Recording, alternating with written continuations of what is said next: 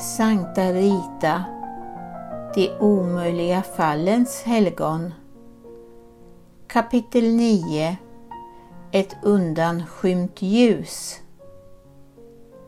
Medan de vandrade på vägarna som ledde dem tillbaka till Kaskia så bad och sjöng nunnorna.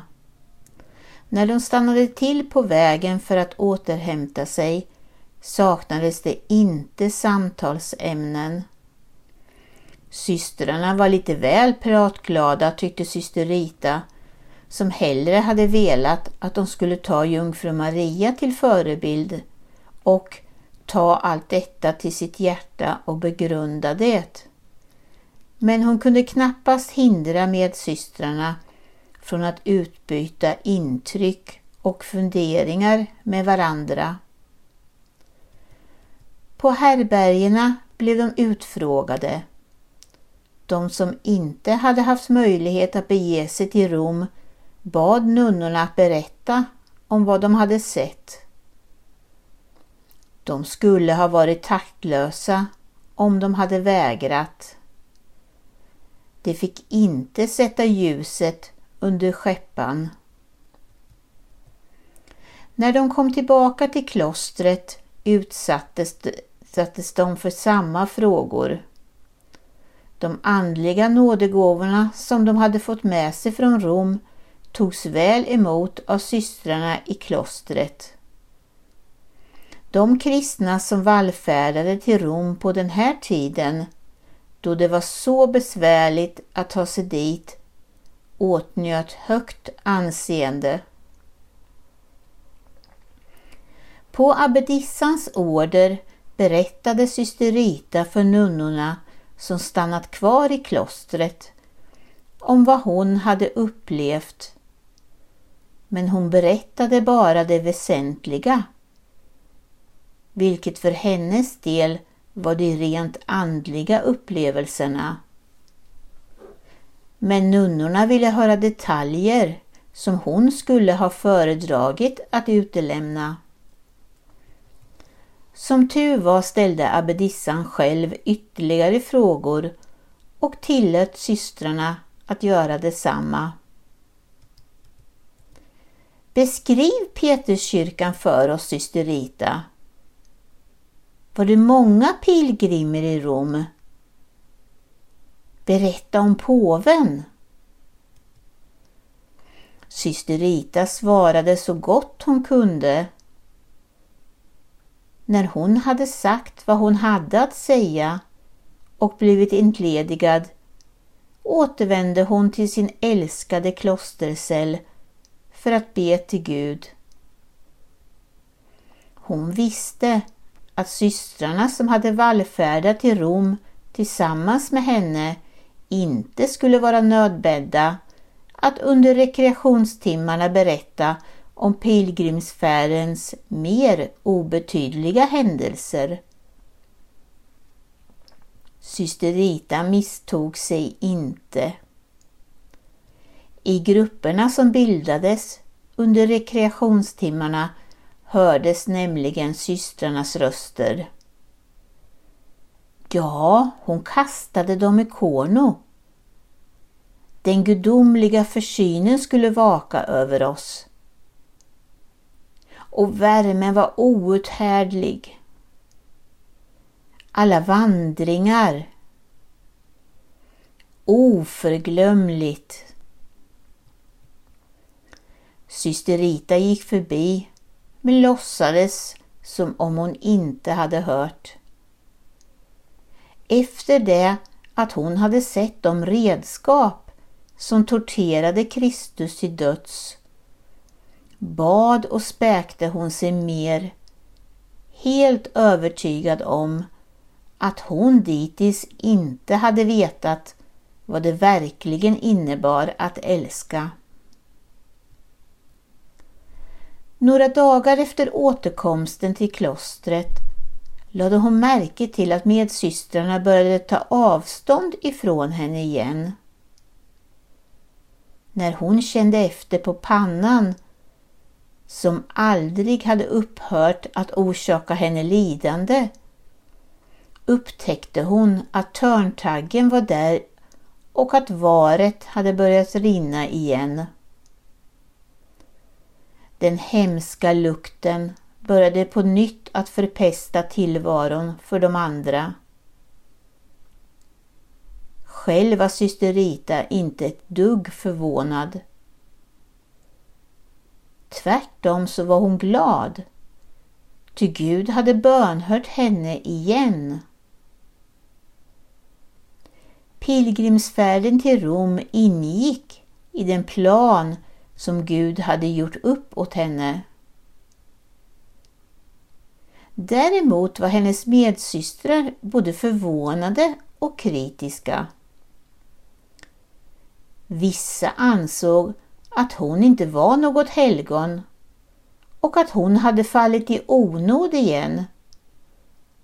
Medan andra menade att Gud verkligen vakade över henne och att han hade låtit törntaggen försvinna ett tag från syster Ritas panna helt enkelt för att göra det möjligt för henne att resa till Rom. Alla var okunniga om hennes förhållande till Gud och ingen skulle få någon kännedom om det. Men liksom tidigare blev följden att hon sattes i karantän. Abbedissan var kluven. Hon trodde att syster Rita verkligen var ett helgon men samtidigt var hon tvungen att ta hänsyn till de andra systrarna. Därför fick syster Rita leva i nästan total avskildhet. En av medsystrarna kom med måltiderna men hon stannade inte länge och hon ställde inte heller några frågor om Rom. Det luktade allt för illa i syster Ritas klostercell. Syster Rita ägnade nästan all sin tid åt bön och späkningar. Hon hängav sig med en kärlek som förstärktes av allt hon hade upplevt i Rom. Aldrig tidigare hade hon förstått hur mycket hon kunde och måste lida för Kristus. Hon fastade och gisslade sig själv som aldrig förr. På pilgrimsfärden och under vistelsen i Rom hade hon träffat på alla slags människor. Hon hade sett eller anat sig till hur eländigt livet var för många av dem. Hon hade gärna velat hjälpa dem det var åtskilliga själar som sökte evig frälsning i den stora vida världen. Hela universum fick plats i hennes lilla klostercell. Syster Rita gjorde allt som stod i hennes makt för att lindra mänskligt lidande. Inne i klostren och dolda för världen var nunnornas och munkarnas främsta uppgift att be för sina medmänniskor. Ibland sades det utanför klostren att det inte tjänade något till och att det vore bättre om de tog hand om sjuka eller också undervisade, vilket givetvis inte gav en rättvis bild eftersom de verkligen tjänade mänskligheten. De sörjde för dem som inte sörjde och bad för dem som inte bad. Med sina böner understödde de dem som tjänade Gud i världen. Från deras undanskymda klostertillvaro strömmade ljus ut i världen. Syster Ritas samtida lät sig inte luras av hennes intetsägande och tillbakadragna väsen.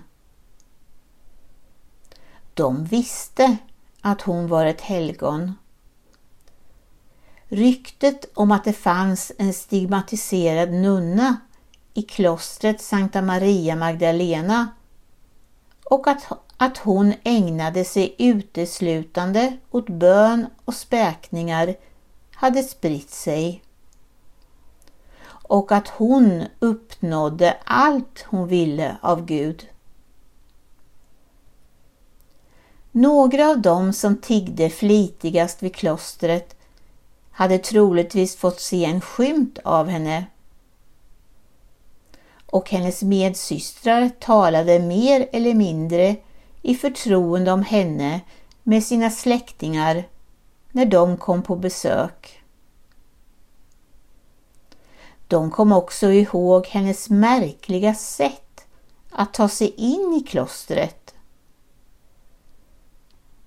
Många äldre erinrade sig berättelsen om skördemannen vars sår hade läkts intill ett spädbarn som var omgivet av en bisvärm. Det talades också om underverk. Pansåret som hade försvunnit och sedan dykt upp igen bidrog kraftigt till den helgonlegend som berättades om syster Rita. Vissa ansåg att hon var ett helgon medan andra misstrodde henne. De flesta var ändå övertygade om att hon verkligen var ett helgon. Nu var det inte längre bara de sjuka och nödställda som kom till klostret Sankta Maria Magdalena för att be om hjälp, utan alla slags människor. Alla ville träffa syster Rita, anförtro henne sina bekymmer och tala med henne om sin rädsla och om sina förväntningar inför livet. Och alla ville att hon skulle be för dem. Men syster Rita var inte anträffbar.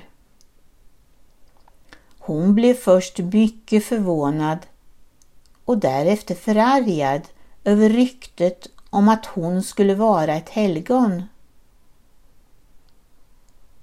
Eftersom hon inte ville att det skulle spridas vidare stannade hon ödmjuk kvar i sin undanskymda tillvaro. Det var inte för att bli ett berömt helgon som hon hade gått i kloster. Hon skulle för den delen inte kunna närma sig dem som ville träffa henne. Vid blotta åsynen av hennes sår och den obehagliga lukten från det skulle de nämligen fly sin väg. Och abbedissan skulle heller inte ha tillåtit henne att träffa dem. Men syster Rita tog välvilligt emot besökarnas böneintentioner. Hon lät hälsa alla att hon skulle be för dem. Men hon sa inte att hon också skulle gissla sig själv för dem som hade anförtrott sig åt henne.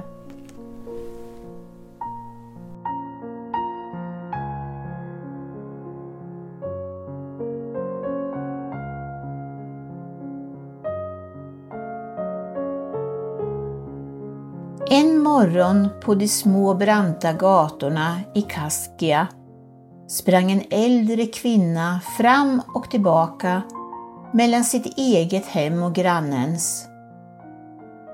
En förbigående kvinna frågade Är hon helt ensam? Ja, modern bad mig ta hand om henne. Modern gick iväg tidigt i morse men hon sa inte vart. Hon skulle säkert träffa en helbrägdagörare Men dottern mår verkligen dåligt. Genom den öppna dörren kunde man se den tonåriga dottern Francesca ligga utsträckt på en säng. Hennes ansikte var blekt och hennes mörka hår var uppsatt i flätor. Hennes mor var änka och hon själv det yngsta barnet i familjen. Hon öppnade sina feberheta ögon. När hon var två år så hade hon ramlat och slagit sig i det lilla boningshuset. Sedan dess var hon förlamad i benen och kunde inte delta i systrarnas och kamraternas lekar utan fick nöja sig med att se på när de hoppade och skuttade. Ibland var smärtan så stor att hon grät. Det var första gången som hennes mor hade lämnat henne ensam så här länge. Hon dröjde med att komma hem. Innan hon gav sig iväg hade hon uppmanat dottern att be till Gud. En timme senare skyndade sig modern hem med raska steg. När hon närmade sig hemmet såg hon att det hade samlats folk utanför, vilket fick hennes hjärta att slå snabbare. Hennes huvud genomfors av de mest vansinniga tankar. Francesca har råkat ut för en olycka. Och jag som lämnade henne ensam. Hon, hon ville kanske resa sig och föll ner på golvet. Heliga Guds moder, hjälp oss! Ur den upphetsade folksamlingen frigjorde sig en ung kvinna med rosor på kinderna. Hon hoppade och skuttade. Hon sprang modern till mötes och kastade sig i hennes famn. Mamma! Mamma! Jag är frisk och kan gå igen. Mamma, kom så dansar vi! Modern både skrattade och grät av glädje. Hon tog med sig dottern till den närmsta kyrkan och därifrån till klostret Sankta Maria Magdalena medan hon i sitt lycksaliga tillstånd upprepade Tack Gud! Låt oss gå och tacka syster Rita också. Jag bad om hennes förböner i morse. Vad Gud är god. Länge leve syster Rita. Alla gick man ur huset. De hade fått höra nyheten och följde nu med de två kvinnorna till klostret. Tillsammans bultade de på, vilket jagade upp nunnorna som i lugn och ro hade satt sig till rätta i refektoriet där de intog sin frugala måltid. Givetvis var inte syster Rita bland dem. Hon fastade och mediterade i sin klostercell. Syster Rita gladde sig åt underverket, men samtidigt var hon besvärad. Hon lät hälsa de två kvinnorna att hon verkligen var glad för deras skull och att hon skulle fortsätta att be för dem. Sedan fördjupade hon sig i sina böner igen. Hon gav Gud ensam äran för underverket. Själv var hon bara Guds obetydliga tjänarinna. På kvällen lade medsystrarna märke till henne längst bak i kyrkan, där hon satt och bad. Såret på pannan varade mer än någonsin. Men ur syster Ritas själ steg det upp en tacksägelsesång. Från den stunden blev syster Rita allt oftare tillfrågad om förböner. Många gånger uppnådde hon det hon bad om. Underverken var kanske inte lika stora som det första, men tillräckligt för att ryktet om henne skulle sprida sig allt längre bort. Samtidigt som hon längtade efter anonymitet och älskade sina medmänniskor slet sönder och samman av fysiska plågor och själslig glädje, respekterades av de flesta och misstroddes av ett fåtal, så försvagades syster Ritas hälsa i takt med att hon blev äldre. Till slut blev hon helt sängliggande. Fortfarande tog hon välvilligt emot böneintentioner, speciellt för nyfödda och döende. Ibland anbefalldes hon speciellt svåra fall. En kväll hände det att en man, vars hustru var besatt av djävulen, kom och bad systrarna om hjälp. Han sa bara syster Rita kan befria henne från den onde. Endast Gud visste hur många dagar av bön, fasta och späkningar det skulle ta för syster Rita innan hon fick bukt med djävulen. När kvinnan äntligen hade befriats från djävulen kom hon till klostret för att tacka. Då låg syster Rita helt utslagen på sin säng. Hon hade nästan blivit besegrad i den hårda kampen mot djävulen. Hon undrade hur länge hon skulle tvingas bli kvar i den här världen.